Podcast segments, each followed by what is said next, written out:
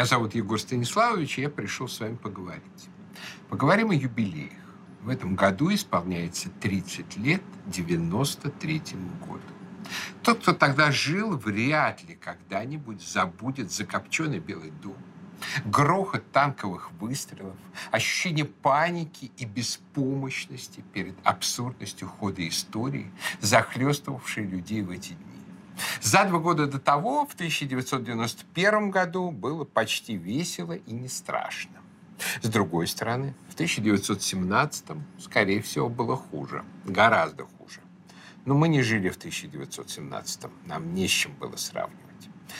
По случаю юбилея выходит немало публикаций и интервью. Вышел художественный фильм по роману Сергея Шаргунова «История разделенной теми днями семьи».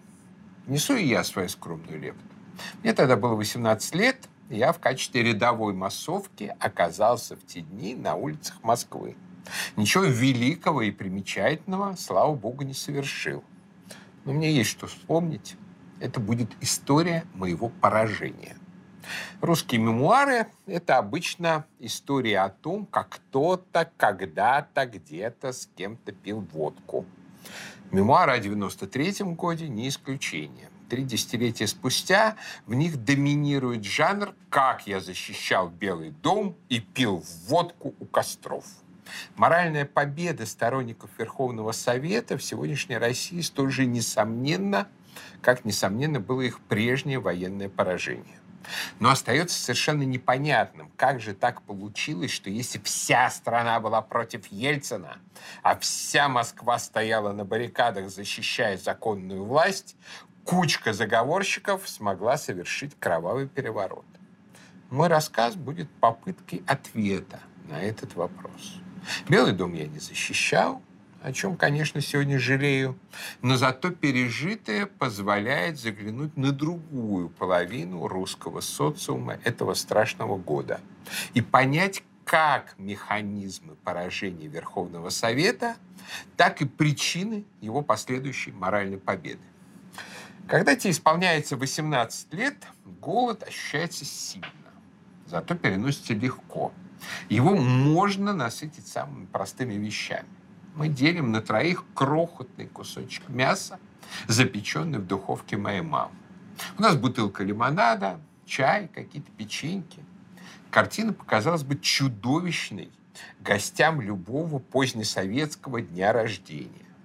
Но после полутора лет реформ представляется само собой разумеющееся. Мы, это я, вот уже 14 часов как совершеннолетний герой торжества, мой друг Саша – выпускник той же самой 57-й школы, что и я, только математик. И моя подруга Маша, десятиклассница другой, не менее пафосной московской школы. Мы веселы, не голодаем, развлекаемся как можем, слушаем крикливого Элвиса и затейливую Путин он Риц, спорим о Гумилеве и Гумилеве. Один Гумилев мне нравится, но не нравится Саше, так как Саша еврей. Второй не нравится мне, Зато нравится Маша, которая знает наизусть дюжину его стихов. Он страшно инфантилен, презрительно цежу я с авторитетностью тинейджера в ответ на прочитанное с выражением «Только змеи сбрасывают кожи». Позднее Гумилеву-младшему несколько охладею, зато Гумилева-старшего полюблю до беспамятства и буду читать о нем лекции, а может, когда-нибудь и фильм сниму. Единственное, о чем мы не спорим, это о политике. С политикой у нас никаких неясностей нет. Мы молодая гвардия гайдаровских реформ. Потребители того компота, который ежедневно варят и раздают в вестях и производных от них Киселев, Сорокина, Гурнов, Ростов и Флерковский. У каждого в голове свой сорт компота – ну, у всех на основе завоеваний 1991 года. Мой личный компот тогда выглядел примерно так. Россия – это великая нация, восстающая из руин Советской империи и входящая в мировое сообщество для чего и нужны рыночные реформы, являющиеся неотъемлемой принадлежностью демократии наряду со свободой слова. Во главе возрождающейся нации должен стоять наш генерал де Голь с авторитарными полномочиями, подкрепляемыми на всенародных референдумах, в чем, собственно, и состоит демократия. А все, кто противится этому пути, тащат нас назад в совок, распад и нищету, потому что нельзя перепрыгнуть пропасть в два прыжка. Я учился на историческом факультете МГУ, и студии по древней истории, какая-нибудь история МИДи Игоря Михайловича Дьяконова, были для меня куда интереснее политики. Но с подачи однокурсников я сходил на пару проельцинских митингов. Среди в целом аполитичной студенческой массы было несколько демократических активистов. И один, напротив, вожак то ли памяти, то ли РНЕ, парень с лицом белокурой бестии и в хорошем по нашим временам костюме. О нем уважительно говорили «фашист». Один митинг проводили вожди Демшизы, элегантно тогда именовавшийся движением «Демократическая Россия». Новодворско-благословенные Глеб Якунин и Лев Пономарев. Они боролись с неким аппаратным коммунистическим реваншем в лице тогдашнего главы ельцинской администрации Юрия Петрова. Огромная колонна, примерно в 100 тысяч человек, промаршировала от Котельнической набережной мимо Кремля до Белого дома, чтобы в конце прослушать бормотание Новодворской про реванш чекистов и портократов. Вот с тех пор я отношусь к любым современным играм в уличную политику с оттенком тяжелой иронии. В этой толпе, собравшейся по мелкому поводу и призыву мелких людей, было в несколько раз больше голов, чем на самых шумных мероприятиях политически покойного Навального. Второй митинг незадолго до референдума состоялся на Васильевском спуске. Он был веселее. Со сцены кляли красно-коричневую сволочь, каялись перед народом только что перекинувшиеся на сторону Ельцина оппозиционеры. Запомнился плакат «Хасбулат удалой». Дальше длинное перечисление обещаемых благ и резюме. А за это, за все ты в отставку уйди. Вообще мало что так вредило партии Верховного Совета, как его лидер. Хотел того Руслан Иванович Хасбулатов или нет – но он воспринимался не как вождь национально-традиционной оппозиции либеральному людоедству реформаторов, и не как альтернатива властолюбию первого президента его Комарилии, а как представитель хитрых постсоветских регионалов из национальных республик, которые пытаются раскачать лодку и отхватить себе кусок побольше. Помню, как мне потом рассказывали, что при штурме Белого дома один из депутатов в нем попробовал качать права со словами «Я представитель независимого Татарстана». И именно на этом основании огреб от ОМОНовцев с особым чувством. Будь летом 1991 года на место председателя Верховного Совета избран Сергей Бабурин, которому не хватило буквально несколько голосов, чтобы обойти Хасбулатова, все бы потом могло повернуться совершенно иначе. Утром 25 апреля 1993 года я отправился на первое в своей жизни голосование на референдуме. Разумеется, да, да, нет, да. Ельцина поддерживаем, реформы поддерживаем, президента переизбирать не будем, парламент переизберем. К сожалению, мы тогда победили. Когда сегодня добрый и наивный человек станет рассказывать вам, что в 90-е против Ельцина была вся страна, просто предъявите ему результаты того голосования. Средний уровень поддержки Ельцина по четырем вопросам составлял 38 миллионов человек. Средний уровень поддержки Верховного Совета – 27 миллионов. Конечно, в эти цифры наверняка был заложен известный процент подтасовок. Особенно много подозрений насчет недотянувших до 50% планки голосов за переизбрание президента. Но ощущение, что за Ельцина в этом конфликте арифметическое большинство, было на тот момент несомненно.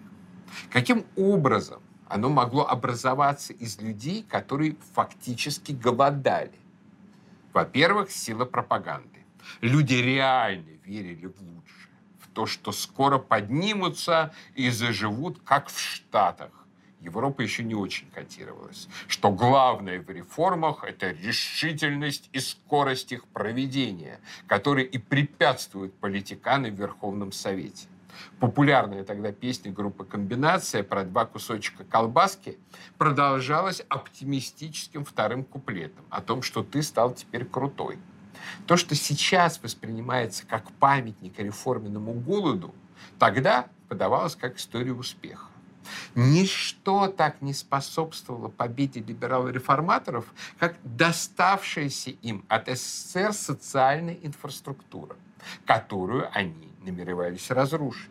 Всю эпоху гайдаровских экспериментов исправно ходили метро и автобусы, подавались свет и отопление, и, казалось, все забыли о квартплате. Детсады и школы работали, не сокращались. Разрушения, связанные с деиндустриализацией, еще не ощущались в полной мере. Из всех всадников апокалипсиса 90-х бросались в глаза только инфляция и голод. Точнее, голод, связанный с инфляцией. Но люди в теплых квартирах с пристроенными в детсад детьми еще могли воспринимать этот голод как временные трудности на пути к царству света. Самым страшным в ельцинизме 93 -го года было именно самоощущение большинства.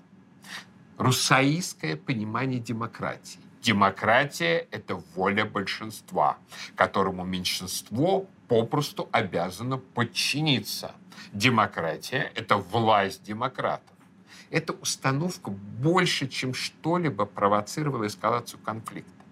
Если большинство за реформы, то чего тут тянуть? Зачем компромиссы искать? Какие-то хитрости, как Валерий Зоркин в Конституционном суде выдумывать? Надо, чтобы президент показал себя как настоящий хозяин и врезал кулаком по столу. Молодые реформаторы и Ельцин не имели ни желания, невозможности договариваться с другой стороной, поскольку поставленные ими цели договорному общественному обсуждению в принципе не подлежали.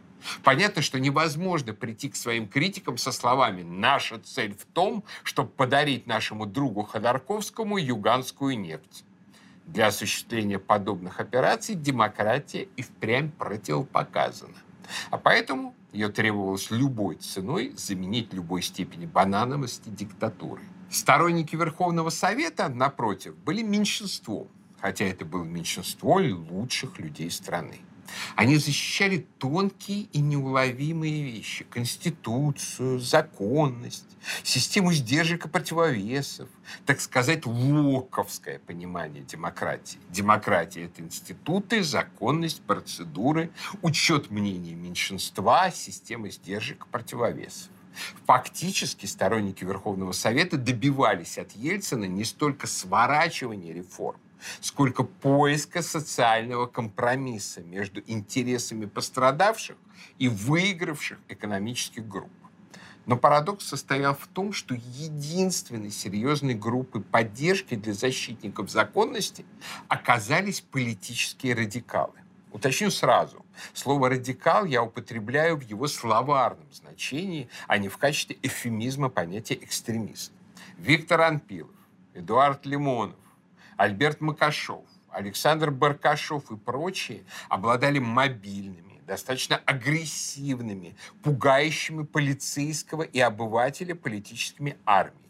Если у ельцинистов была текучая, похожая на воду толпа, которая может перевести свою потенциальную энергию в кинетическую только в стадном качестве, то у советистов были люди-булыжники, люди-ножи, люди-штыки, люди-лимонки сформировался опасный парадокс. Партия политиков, целью которой был социальный компромисс, соотнесение реформ и реальности, соблюдение Конституции, была партией меньшинства и поддержана была стихией жесткого уличного радикализма, выплеснувшегося 1 мая 93 на Гагаринской площади, когда в ответ на агрессию ельцинской полиции ее начали реально бить. Потом это в еще большем масштабе, повторилось 3 октября. Напротив, партия беспощадности к социуму и отказа от любых компромиссов была формально партией большинства. И оказывалась как бы сама собой партией порядка, поскольку была против этого радикализма. Этот парадокс и взорвался осенью, когда сторонники отказа от компромиссов решительно победили на ельцинской стороне. К началу октября 1993 года в моей жизни произошло немало революционных изменений. Девушка Маша меня бросила. Затраченные на нее золотые часы второго семестра вылились в серьезные проблемы в университете. А выросший интерес к православному богословию и прекрасная, авантюристичная, рыжеволосая девушка Юля убедили меня в том, что следует перевестись в православный университет. За всеми этими личными событиями начало драмы вокруг Верховного Совета меня совершенно не зацепило. Понятно, что я был за Ельцина. Летом я как раз прочел третий том «История Рима Момзена», где много говорилось о нестроениях в республике и о диктатуре Цезаря. Разогнать какой-нибудь сенат казалось мне делом пустяковым и достойным. Тем более, что за Юлием всегда следует август. Однако сторонники Ельцина, в отличие от противников, не имели ни способа, ни точки выражения своей позиции. За нас выражались Юрий Михайлович Лужков, устроивший натуральную блокаду парламента, и подчиненные Ельцину сотрудники силовых органов. Сегодня я с легкой завистью читаю воспоминания тех, кто тогда дежурил у Белого дома. Кстати, это здание построено выдающимся архитектором Чичулиным, который вынужден был свой роскошный проект здания аэрофлота примитивизировать в соответствии с принципами безликого хрущевского конструктивизма. Собравшимся тогда у Дома Советов людям есть чем гордиться. Те две недели были настоящим моментом истины, моментом сбывания их жизни. Там собралось почти все яркое, талантливое, живое, не вписывавшееся в суконные рамки, неравнодушное, не отравленное русофобской злобой, что только тогда было в Москве, а может быть и в остальной России. В своей основе защита Белого дома была обычным гражданским протестным движением. В общем-то, совершенно не радикальным ответом на радикальный конституционный переворот. Даже те, кто деловито прогуливался с автоматом, печатал шаг под коловратом или обзванивал, призывая к верности Конституции воинские части, вряд ли всерьез предполагали, что кто-то с какой-то стороны будет стрелять. Задача защитников была довольно простой. День простоять, да ночь продержаться, пока ельцинская сторона не утомится и не будет вынуждена так или иначе отступить и пойти на переговоры и поиск компромисса. Но ельцинская сторона была слишком настроена на окончательное решение. А радикалы на стороне Верховного Совета слишком истосковались по прямому действию вместо осадного сидения чтобы интенции этих сил не вступили в роковой резонанс, который, я, как это обычно бывает, прошляпил. 3 октября мы гуляли по чудесному Царицыну. Рыжая девочка красиво пела псалмы, рассказывала, как ЖД-стопом ездила в паломничество в Дивеево, раскрывала передо мной тонкости психологии фанаток Достоевского, оказывается, считающих своей героиней Лизочку Хохлакову. Потом я поехал из Царицына домой. В метро от Красногвардейской до Павелецкой царило какое-то неуловимое ощущение тревоги, но ни в чем конкретном не выражавшееся. Только придя домой и услышав «Наконец-то! Мы думали, тебя убили!» я понял, что случилось что-то чрезвычайное. Включил телевизор. Сперва не было ничего. Затем по одному из каналов, резервному РТР, начали показывать столкновение на Октябрьской площади и прорыв по Крымскому мосту. Затем пошла информация о штурме Останкина, которым и объясняли отключение ТВ. Никакой технической необходимости в этом отключении не было.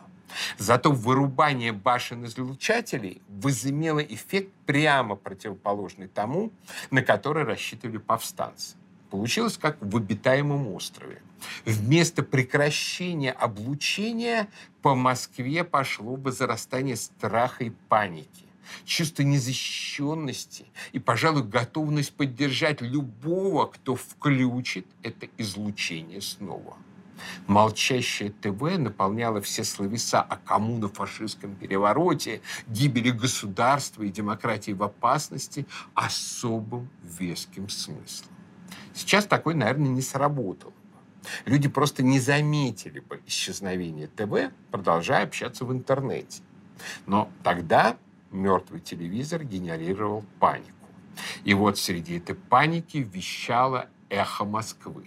Теперь он то ли признан агентом и ликвидирован, то ли просто ликвидирован. Ну, в любом случае, хорошо. И вот на эхе раздалось призывное сисюканье Егора Тимуровича Гайдара. «Все на баррикады! Все на защиту законной власти! Не дадим путчистам пройти!» и прочее дежавю августа 91-го. На тот момент это была единственная понятная программа действий.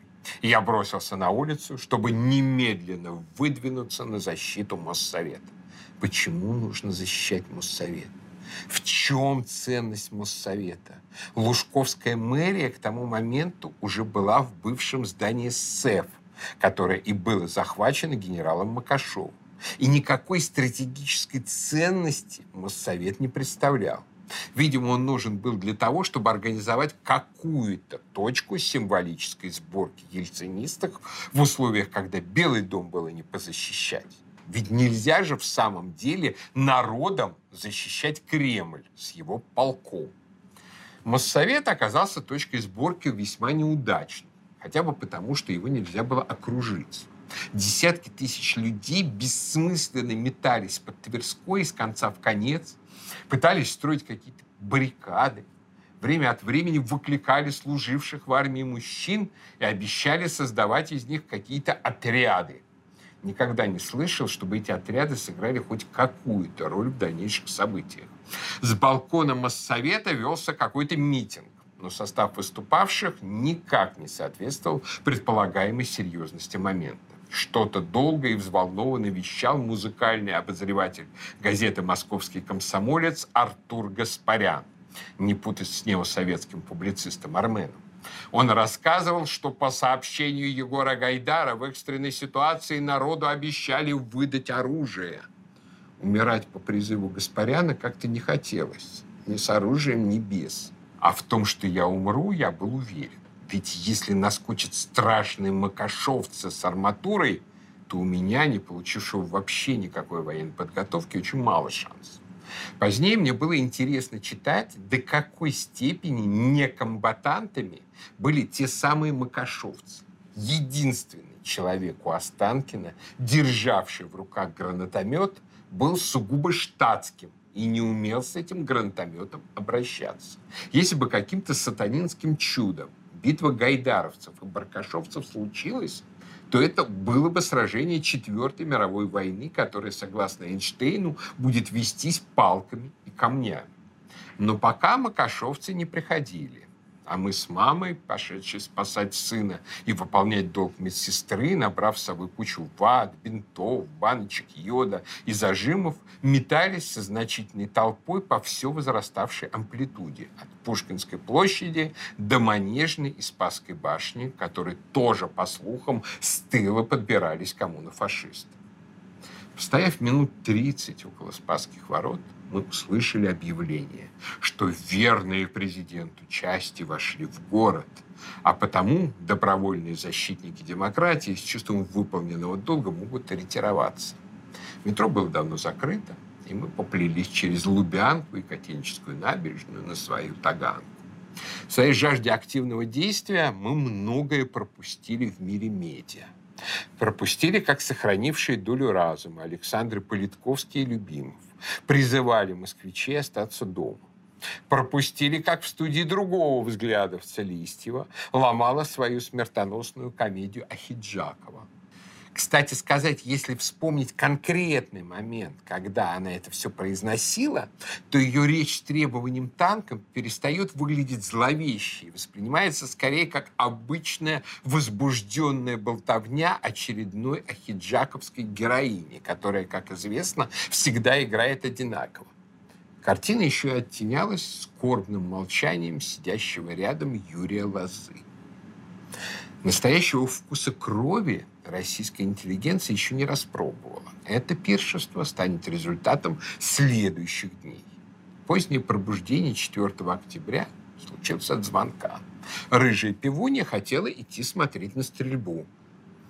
Я еще и не знал, что идет какая-то стрельба, но, включив телевизор, понял, что произошло что-то исключительно ужасное. РТР, упав со Станкинской башни и ударившись озимь, обернулась CNN. На мосту стоял танк и с драматическими паузами палил по почерневшему Белому дому.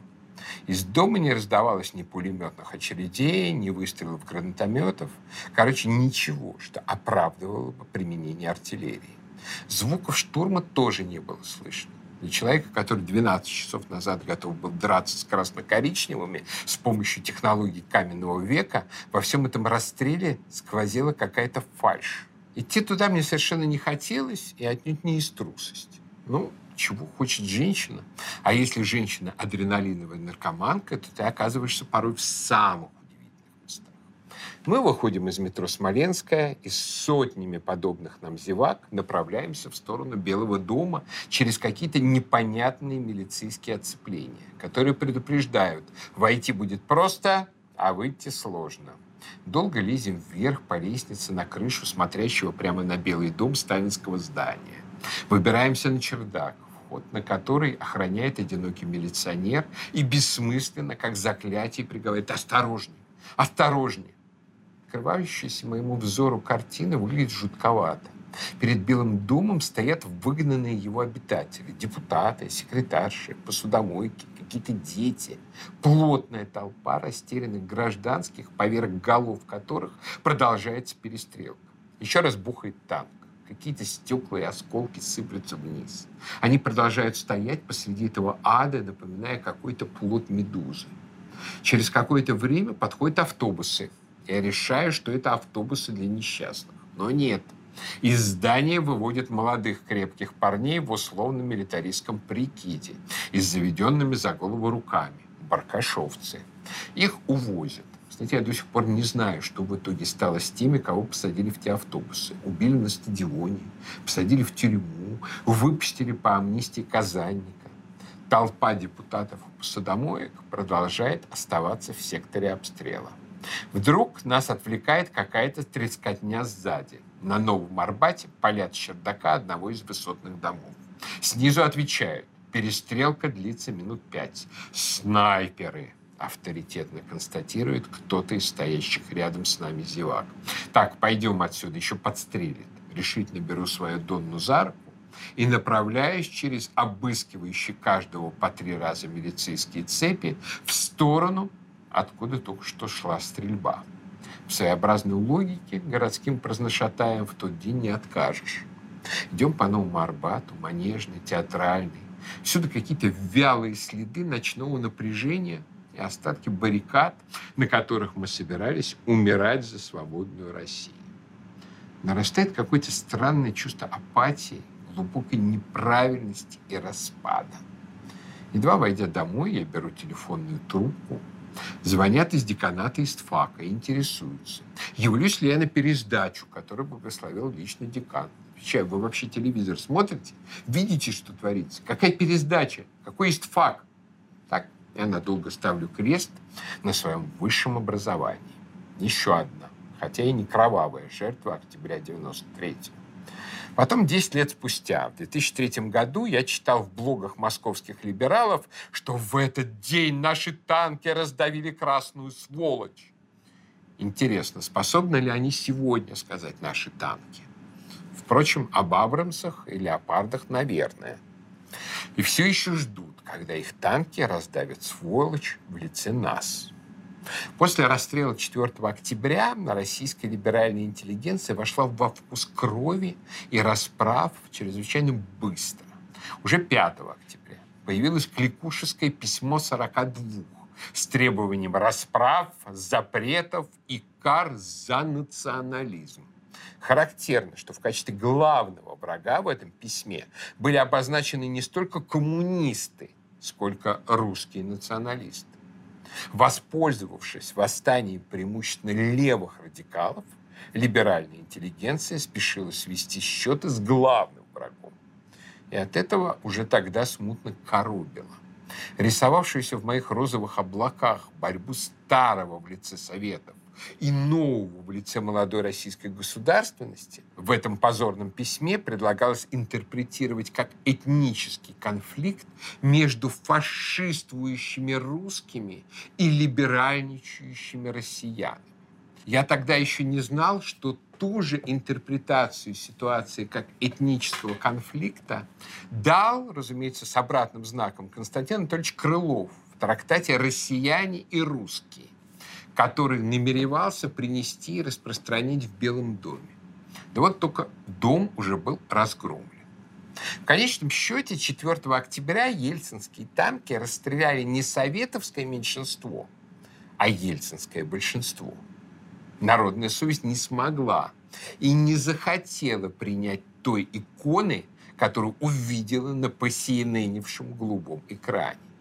Не воспринимаясь сказавшимися «да, да, нет, да», как государственный переворот в момент указа 21 сентября, ельцинские решения превратились в него задним числом после кровавой, бессмысленной и демонстративной бойни. Напротив, и лукавые верховносоветовцы, и поддержавшие их неадекватные радикалы превратились из предмета насмешки или недоверия в мучеников. Пролитая кровь заставила отнестись к их идеям всерьез, а к ним самим с уважением. С трагедии октября 93-го по-настоящему начались 90-е. Время цинизма, ненависти, лжи, воровства и озлобления. Больше никто не хотел ассоциировать себя с реформами, пытаясь двумя кусочками колбаски в надежде на будущее преуспеяние. Отныне были только они, воры, и мы, жертвы воров. Причем даже те, кто воровал, чаще относили себя к «мы», чем к «они». На реформах и либеральном проекте был поставлен крест, в чем страна убедилась уже на выборах в декабре, когда Россия одурела а партии 4 октября во главе с Гайдаром потерпели катастрофическое поражение. А главное, тот расстрел ознаменовал победу идей людей Белого дома, ставших сегодня практически мейнстримом, как и некоторые из самих этих людей. Вспомним Александра Проханова или Эдуарда Лимона. Это не они эволюционировали. Это страна два десятилетия дрейфовала к ним и, наконец, придрейфовала. Перефразируя строки Максимилиана Волошина о том, что их бедой была победа, можно сказать, что жестокое и кровавое поражение людей 93 года было их торжеством. Ельцинское большинство медленно, но неуклонно перетекало на их сторону. Уже в 96 году его можно было собрать, точнее имитировать лишь манипуляциями знаменитой кампании «Голосуй, а то проиграешь». К 98-му его ресурс был выработан окончательно. Среди перетекших медленно, но неуклонно был и я. 93 год стал годом моего личного поражения. Поражение, которое дороже сотен иных побед. Ну и помянем всех тогда погибших. А пока я прощаюсь. Но наш разговор не кончен.